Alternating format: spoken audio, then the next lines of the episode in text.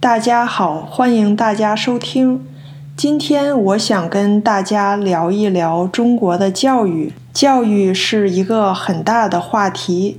今天我只想聊中国孩子的上学问题，比如说孩子几岁可以上幼儿园，上学用不用考试，公立和私立的差别之类。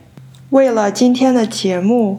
我特地咨询了我的两个高中同学，他们也是我的好朋友，他们现在都做妈妈了，所以对这些比较了解，在这里感谢一下他们。好了，我们现在开始吧。中国的小孩一般来说三岁就可以上幼儿园了，幼儿园一共三年，一般会分为大班、中班、小班。家长可以选择让自己的孩子上公立幼儿园或者私立幼儿园。公立幼儿园的学费比较便宜，而且不需要考试，你只需要住在这个学区就可以。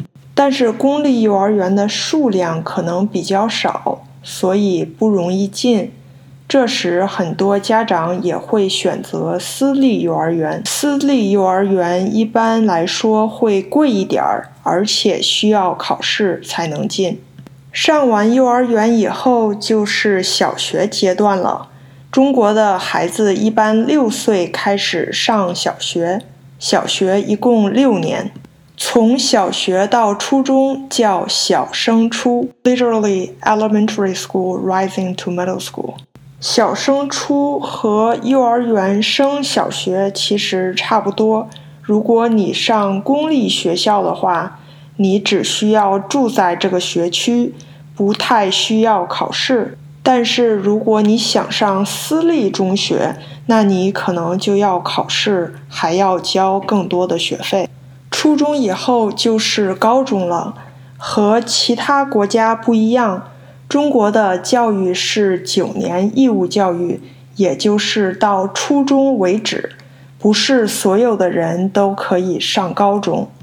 初中结束要进行中考，只有通过中考的学生才能上高中。我的朋友说，上海有一大半小孩是上不了高中的。通过中考。Middle school examination 的学生就可以上高中了。中国的高中一共三年，高一、高二和高三。在高中的最后一年，高三这一年，大家都会很努力的准备高考，也就是中国的 SAT 或者 ACT。高考 is literally high school examination。根据高考的分数，中国的学生选择报考大学。中国的大学也跟美国一样是四年。大学毕业以后，有的中国学生会选择继续读研究生 （graduate school） 或者去工作。今天我们简单的介绍了一下中国的教育体系。感谢大家的收听，再见。